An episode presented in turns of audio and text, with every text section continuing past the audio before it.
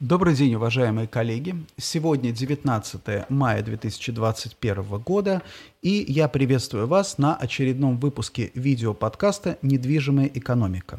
Напомню, что видеоподкаст «Недвижимая экономика» транслируется в прямом эфире на моей страничке в Фейсбуке, на страничке «Недвижимая экономика», выкладывается в записи в YouTube и, соответственно, выкладывается тоже на все агрегаторы подкастов. Поэтому, если вы хотите послушать этот подкаст, то набивайте в поиске в Apple Podcast, Google Podcast, где угодно «Недвижимая экономика», вы увидите находите эту ссылку и, соответственно, можете добавить свой агрегатор подкастов. Это, мне кажется, самый удобный способ для а, просмотра, для прослушивания и восприятия этого контента. Ну а те, кто любит видео, соответственно, подписывайтесь на канал «Недвижимая экономика» в YouTube.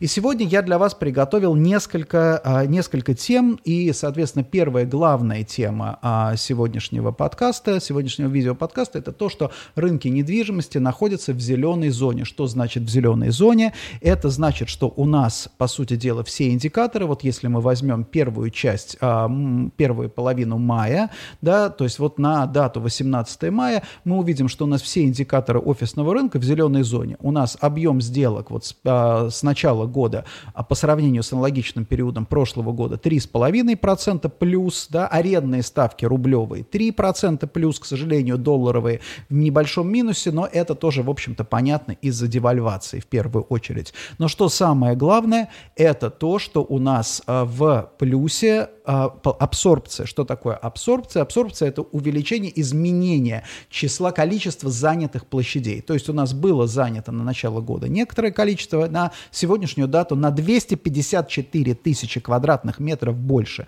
Что такое 254 тысячи квадратных метров абсорбция? Это около 25 тысяч новых рабочих мест. Да, понятно, понятно, это не совсем прямой счет, это не значит, что за первые там а, 5-4,5 за первые 5 месяцев у нас создано 30 тысяч рабочих мест постиндустриальной экономики в Москве. Нет, совершенно не значит. Это значит, да, там на самом деле есть как бы эхо переездов прошлых лет, но это положительные тенденции. Напомню, что в прошлый год мы закрыли со сжатием минус 400 тысяч квадратных метров за год. В этом году наши глобальные коллеги говорят, что во всем мире сократится площади, занятые на 9 миллионов квадратных метров метров. То, что мы в России идем немножко впереди, это на самом деле для нас очень хорошая новость.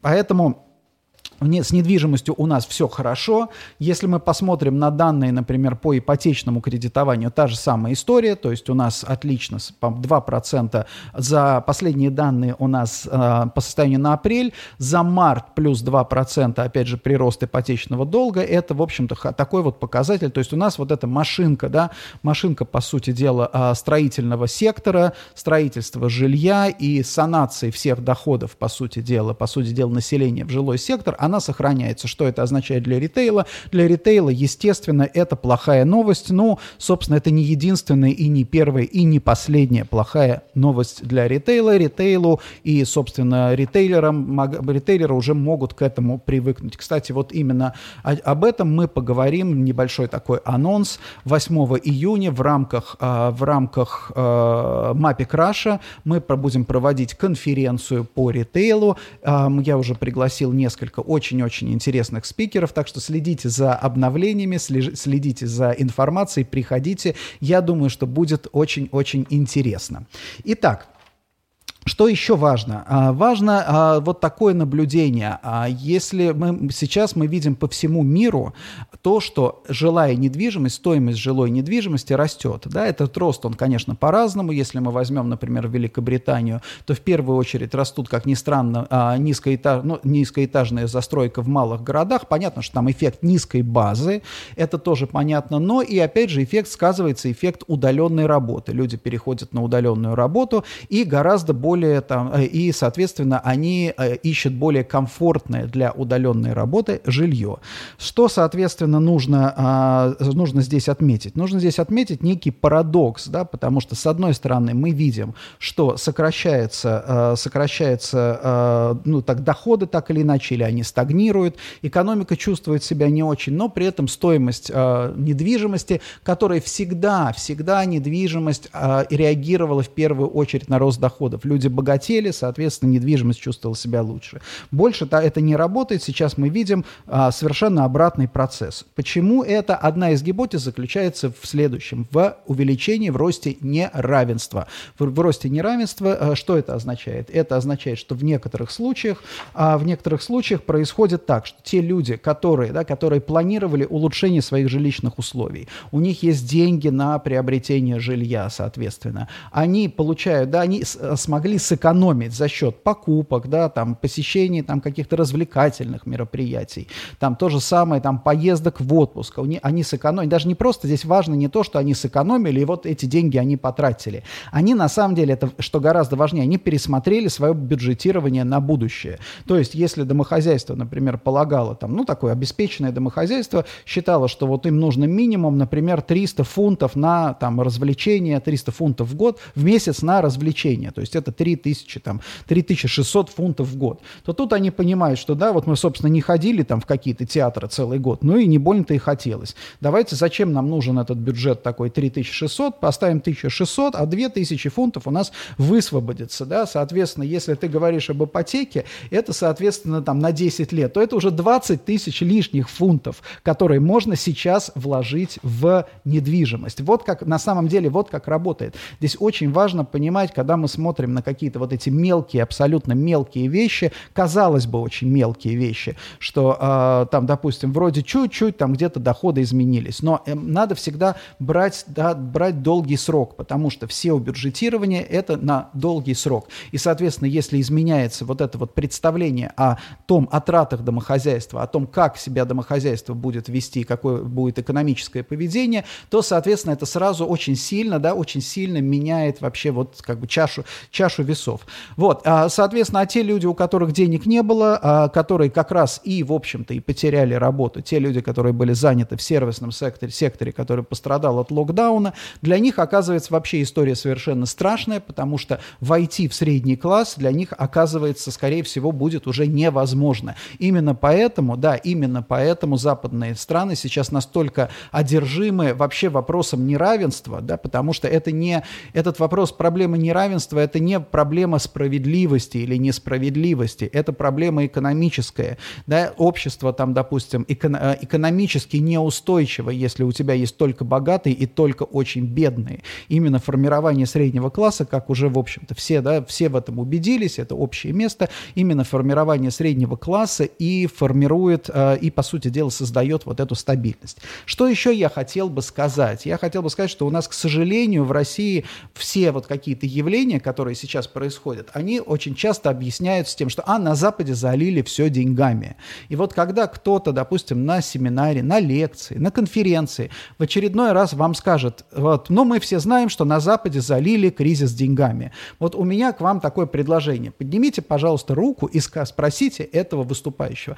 А можно вот здесь поподробнее, как именно залили деньгами? Что вы вкладываете в это, в это понятие? Потому что это важно, да, это важно. Залили деньгами, это что значит? Эти деньги напечатаны, эти деньги имитированы, эти деньги а, заняты в долг у кого-то, если да, заняты, у кого они заняты. В каком количестве, в процентном отношении, да, вот что это означает? Вот эти залили деньгами. Кредиты там какие-то необеспеченные, что вот как себе человек представляет? Я вам, вас могу уверить, что ни один человек, который говорит о том, что залили что-то там деньгами, не сможет, да, не сможет об этом, а, не сможет об этом подробно рассказать, потому что он просто не знает. Потому что в чем прелесть такого фразеологического оборота? У меня сейчас сын как раз сдает экзамен по русскому языку, и там э, в своем шестом классе, и там у него как раз фразеологический оборот, вот мы тут с ним смотрели, э, это тот самый словосочетание, в котором сами слова не играют никакой роли, например, да, как шито белыми нитками. Там нету ни ниток, ничего не шито, и они не белые, да, это просто вот некий устойчивый оборот. Так и залили деньгами. Это фраза, которая говорит, я ничего не понимаю. Вот она что говорит. Они, там нету ни денег, ни залили, это просто я ничего в этом не понимаю. Поэтому я как раз а, призываю вас не стараться объяснять какими-то нелепицами, да, нелепицами достаточно серьезные вещи, потому что если мы соглашаемся и вдруг говорим, ну да, залили, то это значит, мы никогда не поймем, что происходит на самом деле. А происходит очень интересно интересные вещи. От жилья мы немножко с вами сейчас перейдем к офисному рынку, потому что вот сейчас лондонский рынок, несмотря на Brexit, несмотря на э, там локдаун там тяжелейший, несмотря на британский штамм, да, несмотря на Бориса Джонсона, несмотря вот на все это, лондонский рынок офисный переживает некоторый бум. Не арендный, а инвестиционный. Девелоперы, значит, начинают покупать площадки под development, инвесторы начинают там, ин, ин, интересоваться инвестициями в сектор. И это на фоне того, что недавно а, банковские, банковские структуры заявили, что, скорее всего, им придется сокращать около, ну, в, пяти, в пятилетней перспективе численность сотрудников в банковском секторе снизится примерно на 20%. А банковский сектор – это важнейший сектор, да, который арендует офисы. То есть мы видим все, мы видим все плохие новости, вообще все вместе, что пришло. Но при этом, да, при этом видим, что инвесторы, да, инвесторы интересуются, почему, спрашивается. Они глупые, они не понимают, они не понимают, что надо бежать из этого сектора. На самом деле нет. Они, конечно, понимают, что происходит. И происходит очень важная вещь, а важная вещь, которая, можно сказать, да, вот то, что мы уже наблюдали несколько лет в Москве, да, это рост спредов. То есть получается как? Получается, что весь офисный рынок, он не важен по большому счету. Важно, да, важен твой сегмент. То есть топовая часть, вот верхняя часть этого рынка, верхние 10%, там растут арендные ставки по-прежнему. Там отличный спрос. И есть все остальное, это офисы, которые доживают свой век, которые, да, скорее всего, они, они уже не востребованы, они не нужны в таком количестве, да, потому что вот эти 20% сокращений в банках, там ритейл сокращается потребительский сектор, все что, все, все что угодно, да, то есть, соответственно, да, остаются, как бы это не значит, что вакансии будет размазано ровно по всему рынку, да, или наоборот, что, например, что все будут арендовать самые дешевые. Нет, бизнес будет арендовать самое лучшее, стремиться к лучшему, да, самое дешевое, так или иначе, самое неудачное будет обречено уходить с рынка. Во что превращаться? Может быть, в дома престарелых, да, опять же, мы с вами уже несколько подкастов обсуждаем вопросы поколений, может быть, да, в студенческие общежития, общежитие, куда угодно. Но большая часть офисов обречено. И что сейчас происходит? Что сейчас происходит? Девелоперы прекрасно понимают, что либо ты вот в этой верхней 10% а, как бы а, в этом слое, либо ты должен готовиться к ликвидации, по сути дела, своего бизнеса как такового. Сейчас ты что можешь делать? Сейчас у тебя есть еще в запасе 5-10 лет. За это время можно построить новое здание, да, можно продать те здания, которые не в 10-летней перспективе перспективе невыживаемое по большому счету. А выживаемое это не значит, что здание разрушится. Да? Это значит, что это здание будет хуже среднего по большому счету. Вот, к сожалению, наши девелоперы, например, очень часто к нам приходят и говорят, пожалуйста, посмотрите на наше здание, посмотрите, мы как, в рынке или не в рынке? И вот здесь вот это очень такой опасный вопрос, потому что девелопер, который в рынке, он уже, в принципе, проиграл, по большому счету. Потому что, да, потому что выиграют только те, там 10, 15, может быть, 20 процентов, кто выше рынка. То есть если ты не входишь в эту категорию 10, 15, 20 процентов, надо сейчас серьезно смотреть, вообще тебе стоит в долгосрочной перспективе заниматься этим бизнесом или тебе нужно каким-то образом модифицировать, видоизменять свой портфель, да, чтобы удержаться. Да, 10 лет ты будешь держаться на плаву. Это будет все происходить очень медленно, да, но ориентироваться на среднюю по рынку – это абсолютно контрпродуктивная, контрпродуктивная история. К сожалению, да, к сожалению, контрпродуктивная история. Мы стараемся, я все время об этом говорю девелоперам, это, конечно, сложно, потому что, да, потому что а, это люди во многом там, во многом обидчивые, и им кажется, что, ну вот как вы, вот рынок же вот такой, ну вот, вот он такой. Да, действительно, он такой. Другое дело, что нужно очень четко понимать, очерчивать этот рынок, да, потому что а, когда мы говорим там, допустим, а, очень легко быть зданию класса А, расположенного в центре Москвы, взять, посравниться со средним по Москве и сказать, сказать, о, ну да, я на там 70% выше, но это не значит, рынок, да, в данном случае рынок это именно вот это множество сходных по характеристикам, по типу, да, по типу зданий, а не там, это не награда за местоположение и даже не награда за классность. Здесь нужно посмотреть очень внимательно, отобрать, например, вот мы что рекомендуем, отбирать похожие здания и смотреть, да, удалось ли тебе сдавать в аренду показатели твоей вакансии, арендной ставки, например, да, сроков аренды, дивиденды, выше они таких так, аналогичных зданий или нет. Если ниже, это катастрофа, это надо сразу исправлять, да, каким-то образом. Если средние, там, допустим, ну, в районе среднего плюс-минус, это значит, да, это значит, есть еще какой-то запас времени. Если выше, надо смотреть, как увеличивать этот разрыв, а не успокаиваться, не успокаиваться на достигнутом. Вот это очень важный на самом деле, мне кажется, урок, который мы сегодня должны извлечь из вот этого роста неравенства, который еще был простимулирован ковидом. Мы сейчас это очень хорошо понимаем, и это относится даже к образованию. Например, если ваши дети сейчас выбирают там свою какую-то специальность, сферу приложения, не, не надо смотреть на то, где сейчас самые высокие зарплаты. Да, сейчас, допустим, самые высокие зарплаты в банковском секторе. Но консенсус теперь такой, что банковский сектор, по сути дела, обречен. Да? Банковский сектор обречен с точки зрения, ну не в том смысле, что он рассыпется, да, он не рассыпется, но он станет другой, будет маленькое количество, очень маленькое количество людей, хорошо зарабатывающих, очень большое количество, низкооплачиваемых, да, занятость в банковской сфере тоже расти не будет, инновации тоже очень большим трудом туда проникают, то есть это на самом деле при всей какой-то формальной привлекательности, да, сегодня, да, это на самом деле не очень, наверное, удачная с точки зрения перспектив. С другой стороны, если у тебя математический склад ума, интерес к этому, и ты уже, в принципе, разбираешься хорошо в экономике, и ты понимаешь, что ты будешь среди 10% лучших банкиров, например, да, то тогда действительно это может быть хорошая карьера.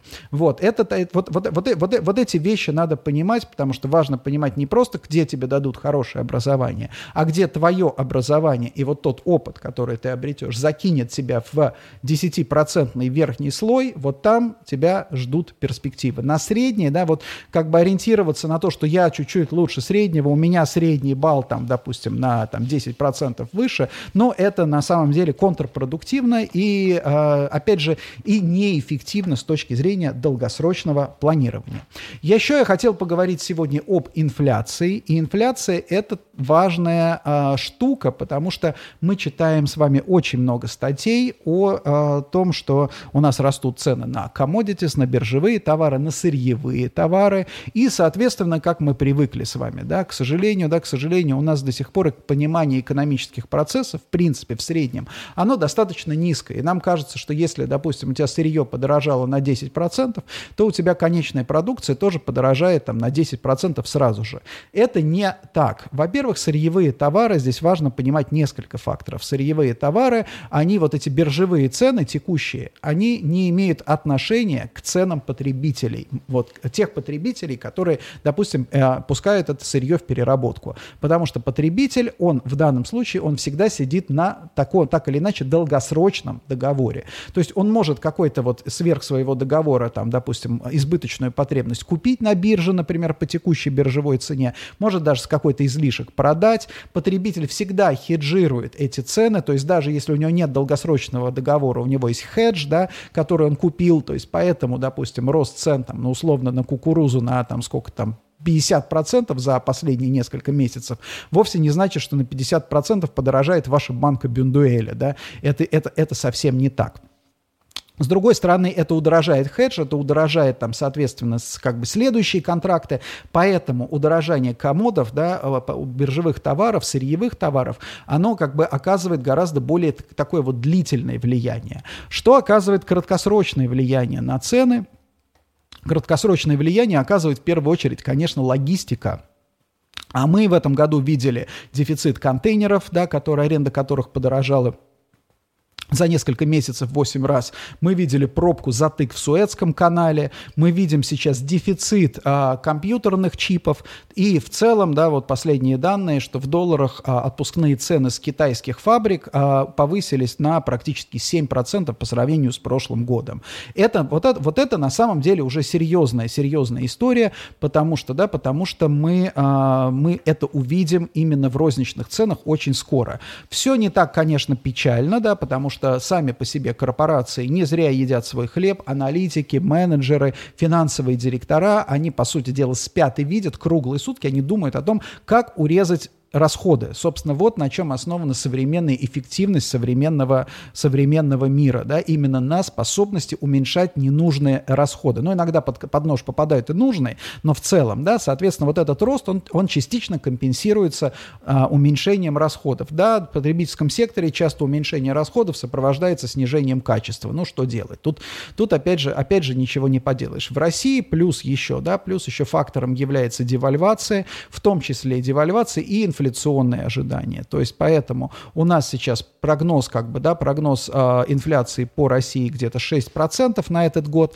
Я очень сильно, коллеги, сомневаюсь в данном случае, что мы уложимся в эти 6. 7, 8, но опять же, я не как бы не макроэкономист, я не считаю эти цифры, да, это на уровне, что называется, на уровне ощущений, гипотезы, да, вот, наверное, я бы сейчас ориентировался на 7-8. Еще что у нас важно понимать, у нас в России, в отличие от мира, у нас очень большая разница между потребительской инфляцией, индексом потребительских цен, и, произ, как бы, да, и цен, ценами производителей, или, допустим, дефлятором ВВП. Что такое дефлятор ВВП? Это удорожание всех товаров, которые входят да, вот, в формирование ВВП. Соответственно, дефлятор ВВП у нас э, может быть, у, на, у нас уже он сейчас там сильно отличается, он больше 10, да, вот прош, за, прош, за прошлый год, по-моему, он был 11, да, то есть поэтому для нашего бизнеса нам недостаточно смотреть просто на инфляцию, нам надо смотреть на инфляцию в нашем как бы производственном секторе, в секторе B2B, и я думаю, что в секторе B2B мы увидим инфляцию значительно выше. То есть в целом, коллеги, я думаю, что нам надо с вами готовиться к повышению цен, ну, в рублях, в рублевом исчислении, в районе там 10%, то есть вот чтобы, как бы, чтобы удержать позиции, а мы должны, да, мы должны вот эту инфляцию, как бы вот эти, попытаться эти цены, свои цены увеличить процентов на 10. Хотим мы того или нет, да, дело все в том, что, понятно, здесь речь идет не о жадности, допустим, производителей, здесь речь идет об элементарной устойчивости, потому что, да, потому что этого ты не сделаешь сейчас, допустим, на 10% в следующем году у тебя будет стоять вопрос либо повышать на 25 сразу, да, чтобы все компенсировать, либо банкротиться. На 25 это будет очень серьезная, да, серьезная нагрузка и для твоих, допустим, да, для твоих потребителей. Поэтому нам просто нужно к этому готовиться, нам нужно вспомнить ту самую практику, которая была у нас в ранних нулевых годах, когда, кстати, экономика очень сильно развивалась. Нам нужно вспомнить ту самую практику, как мы умели работать с инфляцией, как мы умели оборачивать ее не во вред себе, а именно в пользу, потому что, да, потому что удешевление денег в какой-то степени это при определенной бизнес-модели и управлении, правильном управлении складскими запасами, товарными остатками и логистическими цепочками, эта инфляция на самом деле, она может быть другом, а опять же, ты, она позволяет тебе переложить часть своих расходов на тех, допустим, на тех партнеров, поставщиков или даже покупателей, да, которые не умеют настолько качественно работать с инфляцией или оказались в неправильном месте, что называется, поставочной цепочки. Вот, это, важно, это важная вещь, то есть мы понимаем, что мы будем жить в этой инфляции, не только мы, но весь мир, но мы в этой ситуации находимся чуть-чуть в больше, более э, хорошем, в хорошем положении благодаря нашему опыту. И теперь Последняя тема, о которой я сегодня хотел с вами поговорить, это гибридная работа. Мы с вами все работали из офисов, потом мы все перешли на удаленку, теперь мы с вами возвращаемся, и не только в России, мы возвращаемся по всему миру, в разных офисах, и нам кажется, что вот гибридная работа, мы такие все полные энтузиазма, гибридная работа – это то, что включит в себя лучшие практики из офисной работы и удаленной работы. К сожалению, это не так. Но прежде чем развить эту мысль, я хотел бы рассказать вам, если я не ошибаюсь, президент Джипи Морган а, написал письмо о том, что все, меня эта ваша удаленка достала, теперь все встречи только очно. Если вы хотите, я отменяю все Zoom-ивенты а, из календаря, я выбрасываю. Хотите, там, нужен вам я, да, приходите в кабинет или назначайте очные встречи в ресторане. Это логично, да. С другой стороны, дальше он сказал, что а, все а, все дела, все проекты, которые мы проиграли конкурентам в прошлом году, это было из-за того, что у нас не было личного контакта с клиентом. Это, конечно, вот мне очень нравится топ-менеджер, потому что каждый топ-менеджер хочет стать Стивом Джобсом, да, хочет стать Стивом Джобсом, чтобы о нем говорили как о визионере, как о человеке, который что-то там предсказал и так далее. Самое простое – это что-то вот предсказывать, например. Да.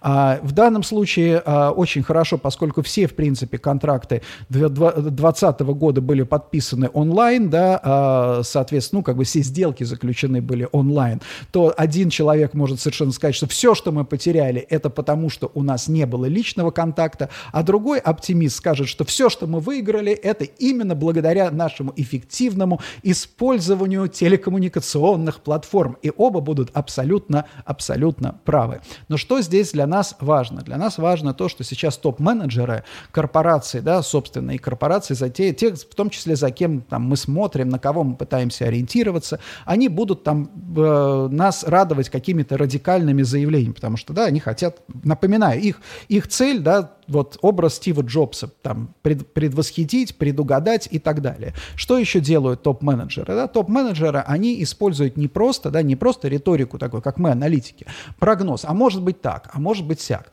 Топ-менеджер считает, что он может двигать рынок, поэтому, когда, например, да, когда действительно президент JP Morgan говорит, что мы все контракты проиграли пост, э, именно из-за того, что у нас не было личного контакта, ни один, ни один из сотрудников не сможет ему возразить, да, потому что все, вот есть установка, святое дело для банковского бизнеса, выигрыш контракта – это святое, и если ты ставишь под сомнение, нет, а может быть, мы знаете, что, может, мы все-таки проиграли там потому, что у нас цена была неправильной, тебе уже сказали, почему проиграли, да, все, теперь понятно, виновные названы, вот, и мы будем, а, будем все больше и больше видеть вот таких вот заявлений, и нам с вами, как менеджерам, там, допустим, среднего звена, или там кто-то менеджер самого себя, нам не стоит поддаваться вот на эти провокации, на эту, на, на, на эту панику. Да? Мы понимаем, мы должны видеть, что происходит на самом деле, а не слушать риторику людей, которые преследуют вполне свои какие-то конкретные, э, конкретные цели.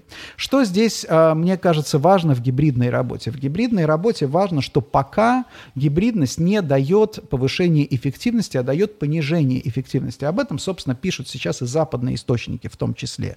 Есть, да, вот на самом деле банальная, э, банальная ситуация, когда мы все находимся в офисе с вами, да, мы знаем, вот в, этот, в, этом, в этом углу офиса сидит там какой-нибудь там отдел, я не знаю, там, допустим, финансовый отдел. Финансовый отдел можно всегда пойти, там, допустим, стрельнуть у них сигарету и заодно узнать, например, как у нас там идут финансовые дела или там, допустим, как там, оплатил ли мой клиент, например, там, допустим, какой-то свой долг или там счет, например, да, когда ты сидишь на удаленке, ты тоже знаешь, что вот там все там финансовый отдел, у тебя финансовый директор, вот у него красная лампочка, если он на звонке, зеленая, если он не на звонке. Если ты звонишь ему в это время по Teams, набираешь, то он, в принципе, тебе ответит, потому что он сидит и выполняет работу со своего рабочего места. Теперь в условиях гибридной работы. Вот вы представьте себе ту же самую банальную, банальнейшую ситуацию. Она происходит у нас в, как бы, да, в каждого, у каждого в работе несколько, несколько раз на дню, а вот то и несколько десятков. Тебе нужно нужно узнать, оплатил ли твой клиент счет. Ты смотришь, что у тебя финансист, например, да, зелененький, и ты начинаешь ему звонить. В это время к финансисту подошел коллега твой из другого отдела, чтобы стрельнуть сигаретку и узнать про своего клиента. И финансист сидит, разговаривает с коллегой да, в офисе, при этом у него начинает истошно верещать Teams. Да? Вопрос, что нужно в этот момент делать? Практиковать person first и сбрасывать звонок или, например, да, вообще не отвечать, а просто поставить на мьют, пусть там Соколов, там, который звонит, там, пусть сидит и ждет, например, да. Или наоборот, сказать там, допустим, тому, кто к тебе пришел, извини, мне тут звонит Соколов, давайте э, я, я сейчас ему отвечу. Потом вернуться к разговору. Этикет сейчас не предусматривает ответа, то есть нету ответа на этот вопрос. Деловой этикет здесь бессилен, потому что раньше деловой этикет был как бы на, на стороне человека, то есть в приоритете был человек, который с тобой разговаривает лично лично. Сейчас ситуация другая. Ну, почему? Потому что, да, потому что мы работали из офиса. Сейчас ситуация другая. Да, сейчас ситуация другая, и, опять же, у нас нету ни практик, а, ни правил. Это создает дополнительный стресс, плюс создает, на самом деле, такое представление. Я позвонил три раза этому финансисту и понимаю, что там, допустим, что мне не отвечает или еще что-то, а он, на самом деле, очень много работает. И я начинаю думать, что вот этот вот Вася, да, он вообще ни черта не делает. Он все время там, да, он все время недоступен. Я не могу до него достучаться. А у него просто Работа получается сейчас другая. И, соответственно, да, соответственно, как бы имидж э, Васи, его репутация начинает страдать. Далее, например, еще тоже элементарные ситуации, например, переговоры. Часть людей сидит в комнате переговорной, часть людей под, подцепилась по а, удаленных там через какой-нибудь Zoom. Как вы все прекрасно знаете, слава богу, слава богу, сейчас уже достаточно а, офисные сотрудники, белые воротнички, достаточно образовались, чтобы пользоваться гарнитурами, конечно, да, значит, те, кто на удаленке, они сидят в гарнитурах, а отлично друг друга слышат и видят тоже прекрасно, да, ты видишь лицо крупным планом,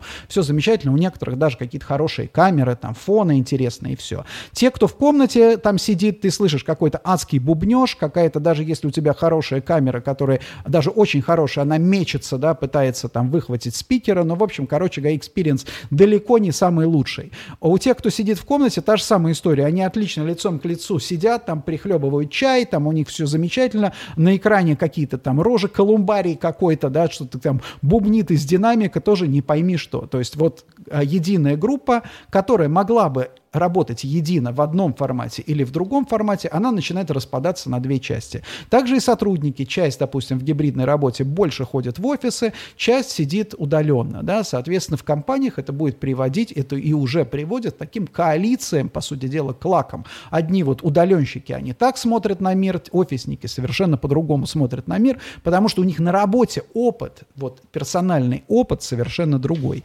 Поэтому, да, поэтому здесь э, ситуация на самом деле очень сложная. Административно, наверное, для России административно решить и вызвать всех в офис, сказать, ребята, все в офис, это может быть самый простой сейчас, да, и какой-то такой uh, fail-safe uh, вариант, да, оставить всех на удаленке, это тоже экономичный вариант, надо единственное понимать, что, да, будет как-то страдать эффективность или сэкономленные деньги от, на офисе необходимо там, допустим, тратить на там переподготовку, на какие-то коммуникации, оборудование трудно трудно сказать, да, а, но вот сама по себе гибридная работа, гибридная работа, она, с моей точки зрения, потребует, ну, еще нескольких лет тренингов, тренировок, выработки каких-то правильных практик, этикета, норм, поведения на рабочем месте. Вот это, мне кажется, важно. И для нас с вами снова, а, возвращаясь к той теме, на нас сейчас не важно, что, допустим, делает там у себя Илон Маск, JP Morgan, Goldman Sachs или Apple, например. Абсолютно не важно, потому что то, что хорошо для Apple, не факт, что хорошо для нас. Более того, не факт, что то, что хорошо для Apple, на самом деле реально э, в Apple так и работает, например, да, потому что мы все это слышим только на каких-то, да, на каких-то презентациях, best, кейсах, да, на любой best case есть куча, куча fail кейсов. Здесь очень важно полагаться на свой ум, на свои взгляды, на умение ситуацию контролировать и умение компенсировать какие-то какие издержки, да, потому что внимательно система гибридной работы сама собой работать точно совершенно не будет. Надо всерьез об этом думать, потому что у, не, у этой системы уйдет где-то, наверное, месяц, ну, я не знаю, несколько лет на стабилизацию. Поэтому интересно было бы очень послушать ваше мнение по поводу вашего опыта гибридной работы, тех вызовов, которые гибридная работа сейчас предъявляет, по сути дела, всем бизнесом. Спасибо большое за внимание. Напомню, это был подкаст «Недвижимая экономика». Меня зовут Денис Соколов. А, пожалуйста, жду вас на своих страничках, в подкастах. Подписывайтесь. И следующий подкаст я буду вести из города Ташкента куда я еду на неделю в командировку, в командировку а, на форум а, Asia, да, по коммерческой недвижимости, и на следующей неделе я хочу рассказать вам, воспользовавшись случаем, не просто, не только про Ташкент, но вообще про развивающиеся рынки, такие, да, развивающиеся не в смысле emerging, а frontier markets, на рынке будущего, да, то есть что происходит на этих рынках. Мне доводилось, я делал проекты там вплоть, аналитические, исследовательские проекты и в Нигерии, и в Иране делал проекты, да, и примерно как бы представляю, и, и представляю, как развиваются эти рынки. Сейчас, с моей точки зрения, именно Узбекистан и в частности, Ташкент – это, пожалуй, самый интересный город и самый перспективный город в регионе. Поэтому до встречи через неделю и э, хороший вам рабочий, хорошего вам рабочего дня. До свидания.